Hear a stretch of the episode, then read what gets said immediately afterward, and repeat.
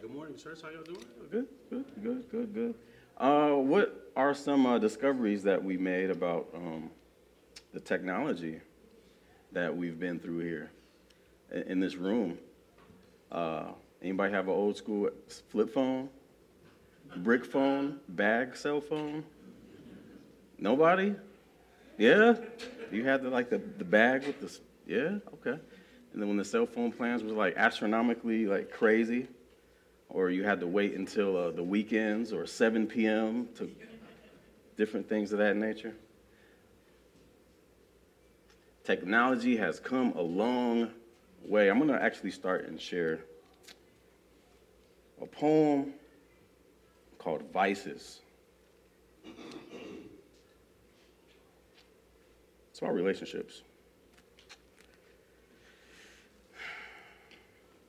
It's a love letter of sorts. All right. At least we're not like those other couples. At least I listen. I speak back. I'm dialed in. I'm committed. And I'm so happy that you've got a plan with me. Those other couples, they argue, they cheat, and they fall for cheap impressions, but I'm here now and generations to come, so please stay close enough for me to hear the vibration of your voice and for me to respond to your every touch. Let me feel the warmth of your skin sliding across my face. Please, please, I beg you, protect me. And please be gentle. Even if you drop me, I will do everything in my power not to fail you. Let nothing come between us. Let's not be like those other couples. Remember, we have a plan together. Remember, our love can last as long as there are clouds in the sky. I can't wait until you pick me up again. I love you, Siri. P.S. Who's Alexa? Yeah, that's one of those points you got. You, y'all thought that was about. They're like, Krill, what are you talking about? Do you get some of that? Our love can last as long as there's clouds in the sky. You know, what's up? What's up? it's not about a person. Yeah, they thought that up. Sorry, that's not for you, Trish. But our relationship that we have uh, with phones is an interesting thing because as technology continues to advance, there's different uh, phases of technology, not just with phones, but with everything. And it's interesting how uh, it will kind of relate to uh, some of the things that we'll talk about uh, because in fact, like with technology, there's things that just get old. You know, some of the awe of a bag phone that you try to describe to our kids, and they're like, "You really had to carry this heavy thing with a bag," and they don't understand how the battery or the computer had to be bigger uh, than a microchip. And they're like, "It was heavy. The battery was heavy. That's crazy. And you had to carry it, and you had to. You could only use it this time. And why were phone bills so high? If you you had to pay by the minute." And all these different things. So there's things that we were in awe of once, and then you don't know anything about that anymore. You're just like, oh, whatever. And you were, we're kind of programmed, we're ready for the next thing. We're ready for the next thing. Keep that in mind as we are cruising through um, the book of Mark, right? Mark, the first gospel. And today we're going to be in Mark chapter 6. And uh, actually, it's interesting because uh, I think about one of the first smartphones. I thought it was a smartphone, but I graduated from college and we got our first uh, cell phone, and mine was just a regular little flip phone, old school flip phone. That was pretty cool for me. It was my first cell phone. But uh, I was really proud a couple years later. You know, I had a full time job and stuff, and I'm like, let me get this RAZR Motorola RAZR flip phone. MP3 player. And uh, this is going to be hard for some of the young folks to imagine, but uh, Trish and I, we, we, it came with some kind of a plan where you could actually watch like a, TV channel, a TV channel. uh, like the basic ones. So you could watch like the stuff Grey's Anatomy because there's, there's 50 seasons of that or whatever. I think it was in its infancy, but we would we, I would get off work and we had this small little phone. I'd flip it open and we'd be like, set it up right there. And we'd watch a show. And we were like, this is great. we're watching the show on our flip phone. This is crazy, right? It would get kind of staticky sometime or it would glitch a little bit, but that, we were in awe of that. We're like, we're watching TV on our phone. But uh, as you know, it, stuff got better. Stuff came out. And you, you kind of get rid of that. And you, kind of lose some of that awe and astonishment. Well, uh, Jesus, in this passage that we're going to uh, go, go, through today, we're going to comb through this just uh, six verses in chapter 6. Chapter 6, verse 1 through 6. And we're going to see Jesus goes to his hometown, and they're in all. I, I, this, this message is funny to me because they kind of go from being in awe to what I call nah. so that's kind of the title of the message. I usually don't have a title of the message, but it's called From Awe to Nah. I don't know. And we see this happen as flip flop. They're, they're in awe of miracles, they're in awe of some of his teaching. Then they're like, nah, nah. Right? So for us, eh, or with our cell phones, you wouldn't, I wouldn't trade this for the flip phone. Nah. like you're not going back. Where there's some some reason, and we have to kind of think about that and wrestle with that and think about what that has to do with us today in our church of why did they go from all to nah? All right? So, let us uh, let me pray for us, and then we'll dig in. All right, God, thank you so much uh, for your word, and I pray, God, that as we look through Mark chapter 6, as we look at uh, Jesus returning back to his hometown, and, uh, you know, people feel with awe, and then they're not uh, in some certain areas, Lord. I pray that we can, we can wrestle with some questions. I pray, God, that uh, as we reflect on some of these truths, Lord, that it will, um, man, that will kind of identify our place and how we view Jesus. And that we can leave here in a better understanding of who you are, Jesus, and uh, how much you love us, and how uh, you are worthy to be praised, and you are worthy for us to continue to be in awe of you, uh, despite um, all the things that we know and uh, all the things that we think we know. Uh, but you are, in fact, um, a God that is worthy of our praise. In your name we pray. Amen. Uh, so, I kind of did that backwards, but we let us stand, and I was like. We're praying, yeah, so I'm going to go in back. But let us, we have a tradition where we stand in the reading of Scripture if you're able, in heart, and mind, and spirit. And we're going in reverse. But Mark chapter 6, verse 1 through 6. Jesus left there and went to his hometown, accompanied by his disciples. When the Sabbath came, he began to teach in the synagogue, and many who heard him were amazed. Oh where did this man get these things? They ask. What's this wisdom that has been given to him that he even does miracles? Isn't this the carpenter? Isn't this Mary's son and the brother of James, uh, Judas, and Simon? Aren't his sisters here with us? And they took offense at him. Jesus said to them, Only in his hometown, among his relatives, and, his, and in his house is a prophet without honor. He could not do any miracles there except lay his hands on a few sick people and heal them. And he was amazed at their lack of faith. All right, be seated.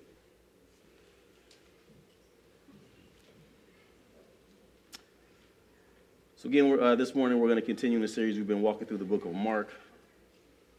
Again, there's no cell phones in this passage, but uh, the reality that Jesus' presence in his hometown generated a response that people, you know, went from being fascinated to n- unbelief. Um, in this chapter, Mark will write about two significant uh, reactions, but one that we'll talk about this morning. One is the people of Jesus' hometown.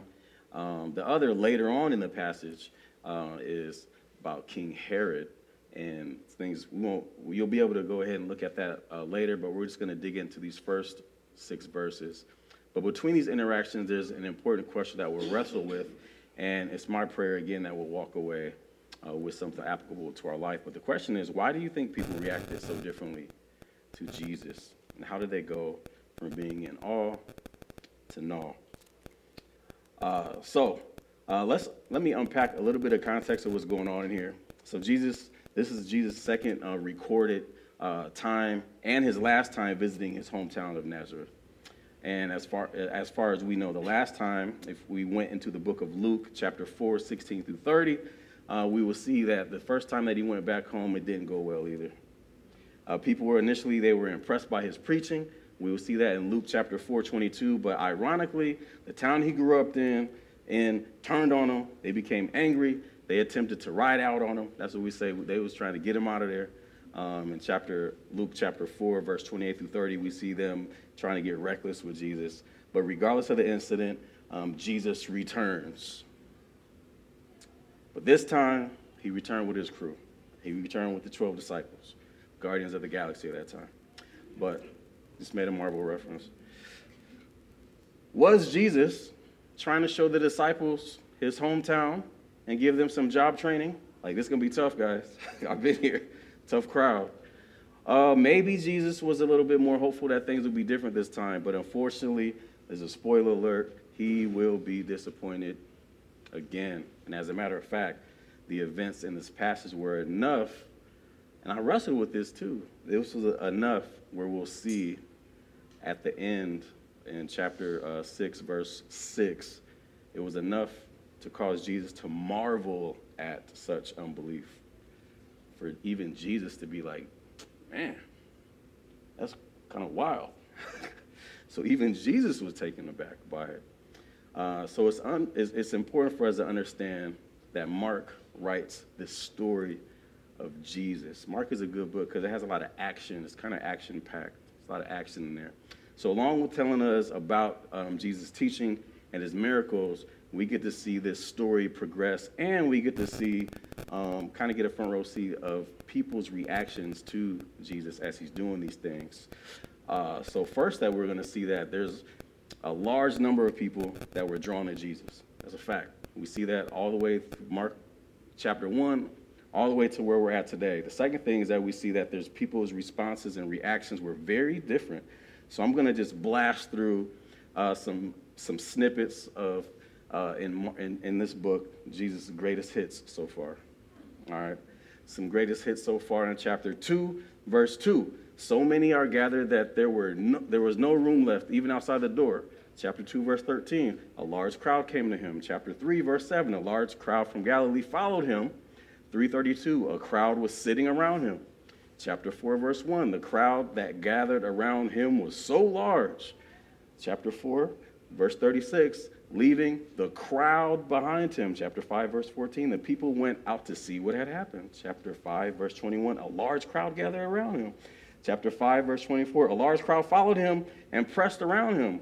So just want to get, there's a lot of stuff going on. Big crowds. Also, there's some responses.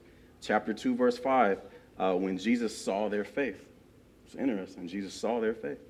In chapter 2, verse 7, why does this fellow talk like that? He's blaspheming.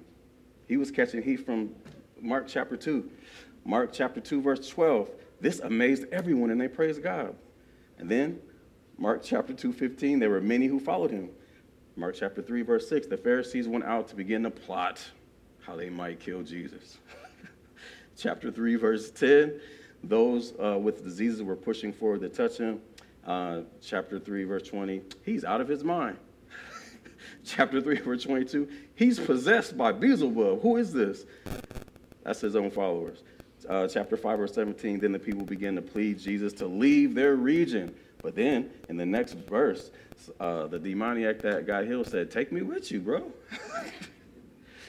chapter 5, verse 20, all the people were amazed. And uh, Greg, uh, Pastor Greg was talking about uh, the healing of the, the daughter that was dying in chapter 5, verse 23. My little daughter is dying, please come. Uh, chapter 5, verse 28. If I just touch his clothes, I will be healed. Chapter 540, they laughed at him. Chapter 542, they were completely astonished. And then here we are. So there's a lot of reactions going on, there's some healing going on, some miracles going on, some hating going on. And Jesus continues to stay who Jesus is. And here's his, his first A lot of stuff going on in these, in these six verses.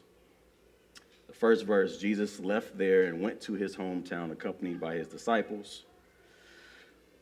When the Sabbath came, he began to teach in the synagogue, and many who heard him were, they're amazed right now. Something astonishing, astounding, staggering, stupefying. What does all mean? Right? If you've ever been in that state where we're watching a movie on this flip phone, crazy. We're in awe. We won't be all in awe of that anymore. Right? We've moved on past that. Uh, in real life, a dog shaking his paw probably won't leave you in awe. That kind of rhyme too. A dog being able to call 911 for his owner, you might be like, oh, that's kind of cool. Michael Jordan, for the first time, jumping from the free throw line, leave you in awe. LeBron breaking the scoring title, Probably not. I'm, I'm, I'm just hating. Look at that. I had to put, I had to put that in there, All Star Weekend. 20 year, on his 20th year. Maybe not astonishing. But the truth is, anytime that you find yourself kind of gasping and saying, I can't believe what I'm seeing or hearing, you're probably seeing or hearing something astonishing and leaving you in this state of awe. As, we, as, we, as we've seen before in this book, we know for a fact that the scriptures tell us that people were amazed. Um, what, what was it about Jesus' teaching that astounded many people in Nazareth? Because it shows us in verse 2, it says they were astonished, they were in awe of his wisdom and the miracles. So there's no doubt, in fact, in scriptures that Jesus was a captivating person right? There's no doubt about if people agreed or not. He was a cap- captivated person. People was following him. There was large crowds. But in his wisdom, when we think about the way that he taught, people knew that he made sense of life. He explained profound things in simple ways.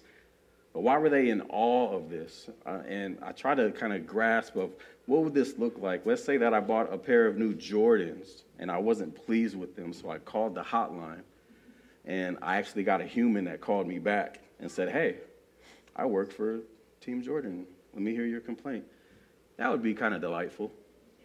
But what if Michael Jordan called me and was like, Hey, you got a problem with my shoes? I'd be like, crazy. Is this for real, Jordan, bro? Let's FaceTime real quick. You know what I mean? but you would be in awe. So picture Jesus is not only teaching you, but you know, when we're up here preaching stuff, we're quoting stuff, we're quoting scholars. He ain't quoting nobody. He's like, I'm him. it's the source. Like, I'm coming to you and I'm teaching you. I'm not quoting no uh, peer reviewed articles. I don't have a PhD or a master's. I'm him. So what I'm telling you, this is me. Like I'm talking about like the one that coming up, like I'm here. so it's different. So people are astonished at this wisdom because they're like, man, this makes sense, man. But it's him. Like he's saying, like, I'm I'm the guy. There's no sources. I'm the source. so it caused this thing in people where it's just like, man, I think that's you're right, but man, who are you? you're just a regular person especially when he goes to his hometown. Secondly, people obviously respected the miracles. You know, everybody kind of likes David Blaine a little bit. You kind of got to respect the tricks. You're like, that's cool stuff. I don't know. That's cool. We hear about it. We seen Jesus snap. He's doing some great things. But the wisdom and the miracles were not enough for people in his hometown. In verse 3, they start asking questions. They begin to use kind of their own logic by asking, where did this man get these things? Like essentially they're asking, like, okay, for real, so where you learn all these tricks, bro? They rejected him. I mean, we see this group of people in, in the matter of three verses go from all to naught. They're face to face with infinite God, the infinite God man Jesus, and they looked with their finite wisdom and logic and deduced him down to just a regular guy. That's kind of cool, says great things, but we ain't putting our faith in you, though. No. They deduced him down to just an ordinary towns guy. In verse 3, they're breaking down his portfolio. We know your mom, your brothers, your sisters. Uh, you fixed our table, put our roof on. Your dad, you know, he was a good dude. You guys do some good work, good woodwork, good carpenters here. like we grew up with dude, but you're you can't be him though. Like you, you really can't. They thought they knew him better than anyone else because he lived there.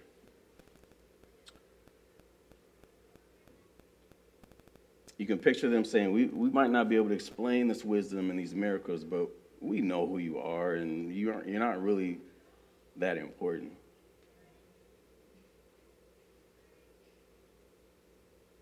Nazareth was known to be kind of a nowhere town made up of nobodies.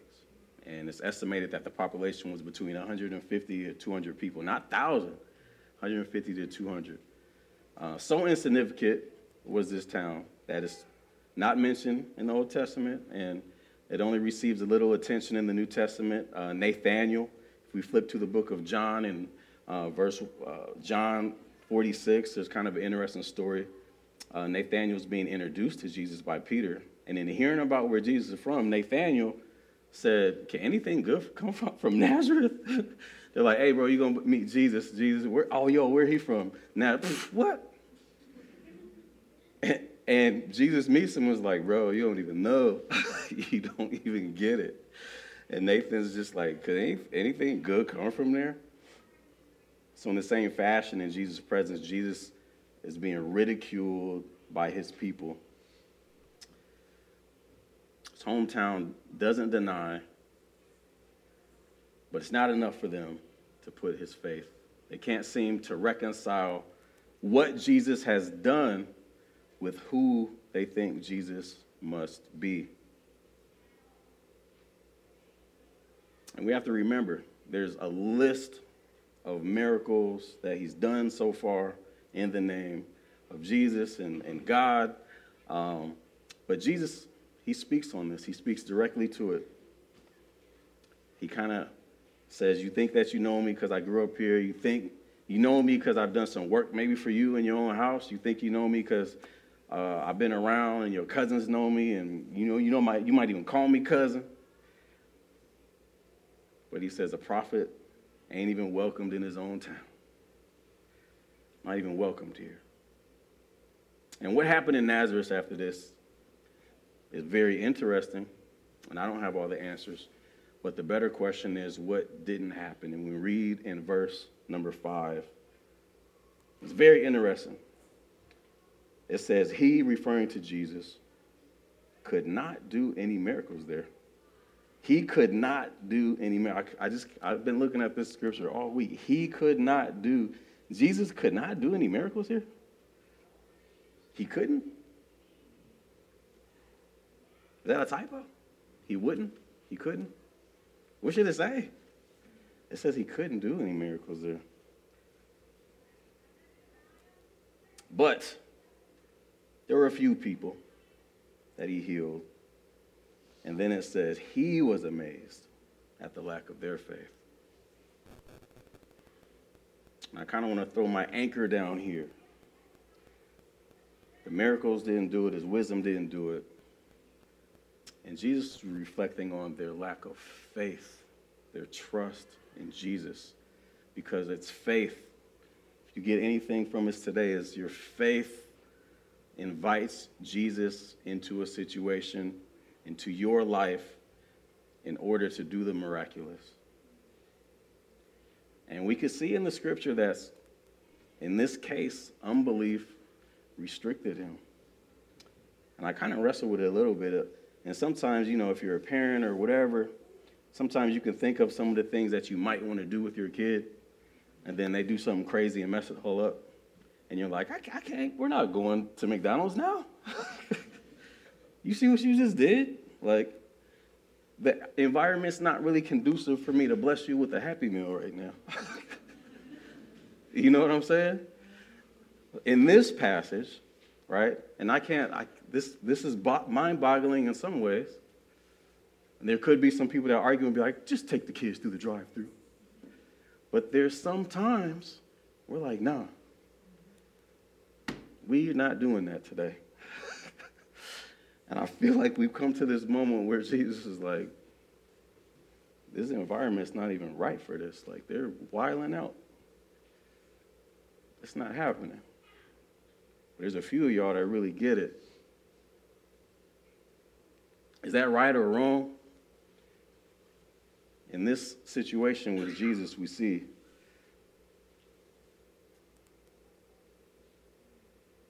that some people not only missed out on who Jesus is, but missed out on this true interaction with Jesus because of their unbelief. And I reflect on that with us, and what does that mean for us?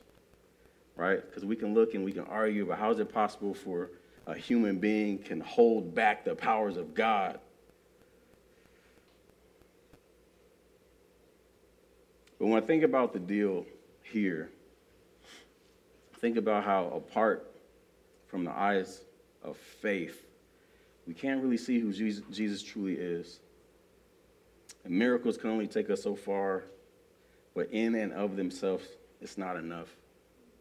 His teachings point to him, his miracles point to him. There are these divine signs and billboards that we could just miss.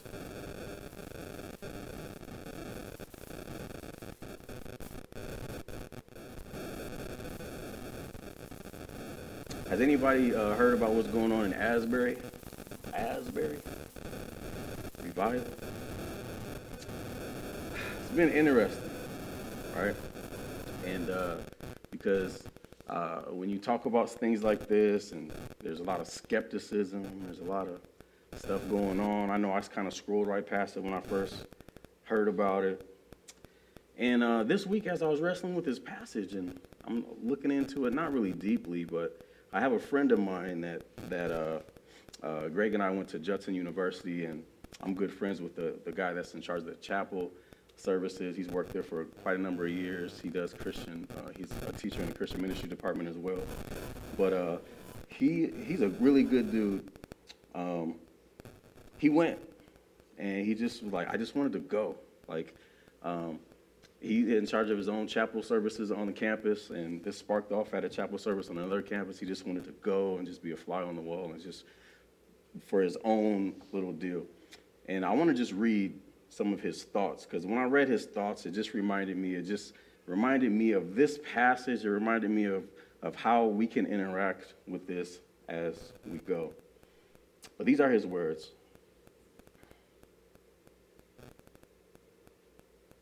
It's been a couple days since I returned from a spontaneous trip to Asbury to see for myself what was happening among the student body. My summary this is everything that we've been praying for. I'm on a national email thread with campus chaplains and deans talking about how chapel, especially after COVID, has changed.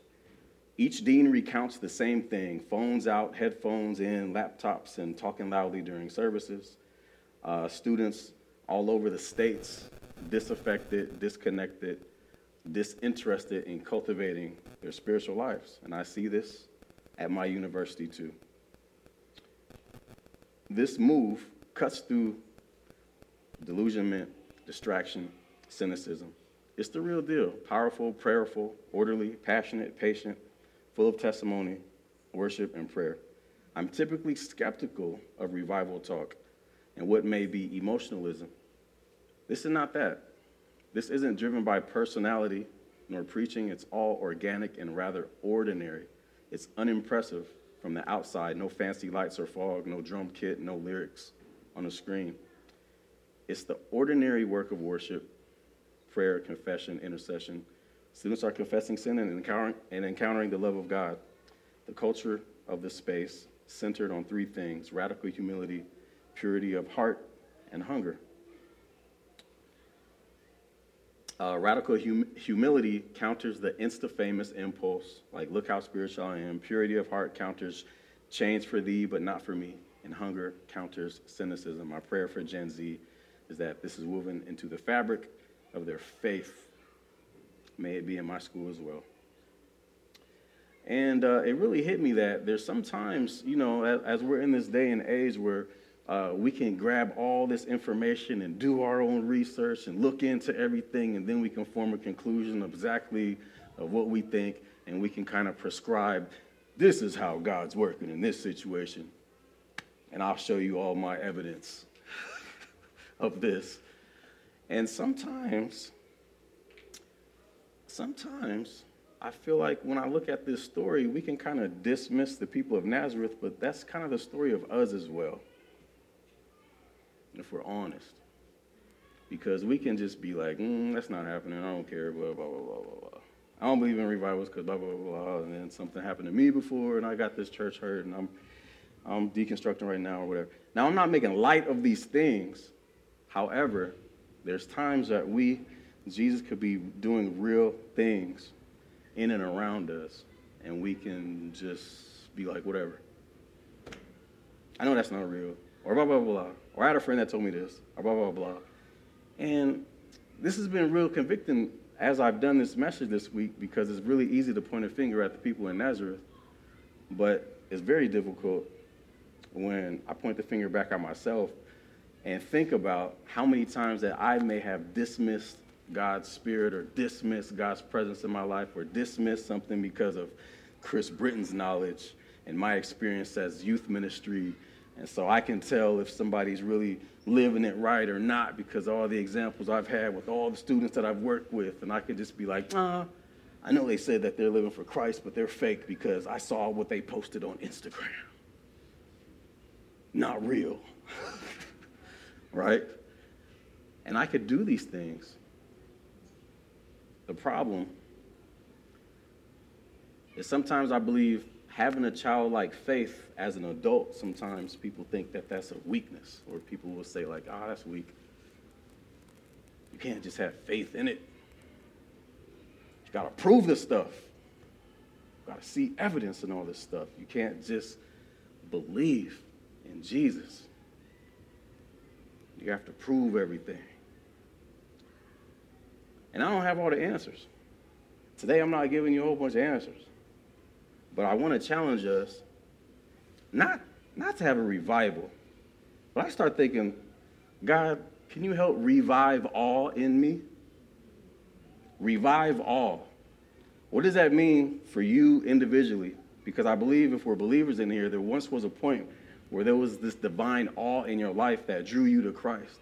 And maybe that's just wore off like a flip phone now. And that's the thing of the past or the old, or you flipped it closed because of something that you've experienced or something that you don't believe God did, or some hurts or some pains or some church stuff or relationship stuff or bad things or whatever the case. Or maybe, just maybe, like Nazareth, there's people that's just lived there the whole time and they're just like, mm, you know, I've talked to some people that said, I've been a Christian all my life, and, and they act like they're bored. They're just like, hmm. I heard somebody said, I really don't have a testimony. I've just been a Christian all my life. I'm like, so what, what, what? And they're just like, yeah, I don't, I don't really have a testimony. I'm like, yes, you do. Through God's Spirit, He spared you from a lot of stuff that you didn't have to see. That's your testimony. You don't have to be wilding out. I know a teenager that told me one time, like, Chris, I really don't, I think I'm to give my life to Christ after I really go through some stuff. I got to go out there and experience some stuff. So you might not see me at the youth center for a little while till I get this testimony. I'm like, dang, are they on sale or something right now? Where you going? It's a doorbuster? and unfortunately, I remember I didn't see this kid for like six months. And they came back uh, one Saturday evening and they had tears in their face and stuff. And they was like, I should have never left. I don't know what I was thinking. Horrible story this young lady was telling me about what she experienced in them six months. There's a little part of me that wanted to be like, was it worth it? You see, like, and at that moment I saw them kind of in awe of God's love, saying, I know God still loves me, blah, blah, blah. But are we sometimes too wrapped up in ourselves and our own minds and our own thoughts and our own research that we miss out on the all that once drew us to our faith? Or we could be on the other side where we haven't even taken that step towards Christ because we're already just like, nah, I, I ain't ready to put my trust in, in Christ like that, my faith in Christ like that. As I reflected this week, I cannot personally explain some of the things that have occurred in my spiritual life. And I know that there's some people that have tried to explain it away. Chris, you were just emotional. Chris, you were tired. I know you were just going through some things. But I know what I experienced with God's supernatural spirit guiding some key moments in my life strengthening me, giving me a peace that I didn't have, helping me to be bold when I needed, and other times silent, and other times needed to take action that I probably wouldn't have. There have been some spiritual moments that have changed the trajectory of my life as a result of my faith in Jesus, of an action taken towards, okay, I, feel, I really feel like I need to do this right now or not do this because of Christ. I've shared some stories with people before, and they're just like, oh, yeah, I can see, but don't you think that you were just. And at this point in my life, I'm kind of tired of trying to over explain it.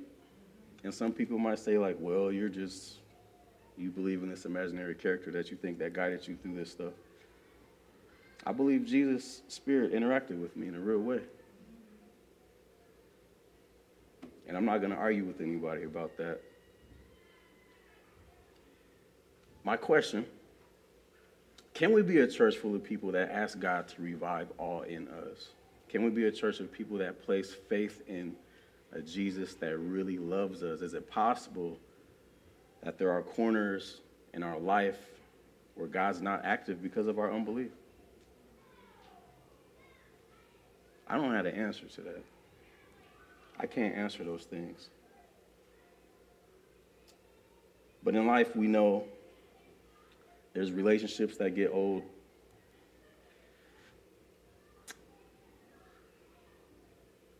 Sometimes things that are close to us gets old.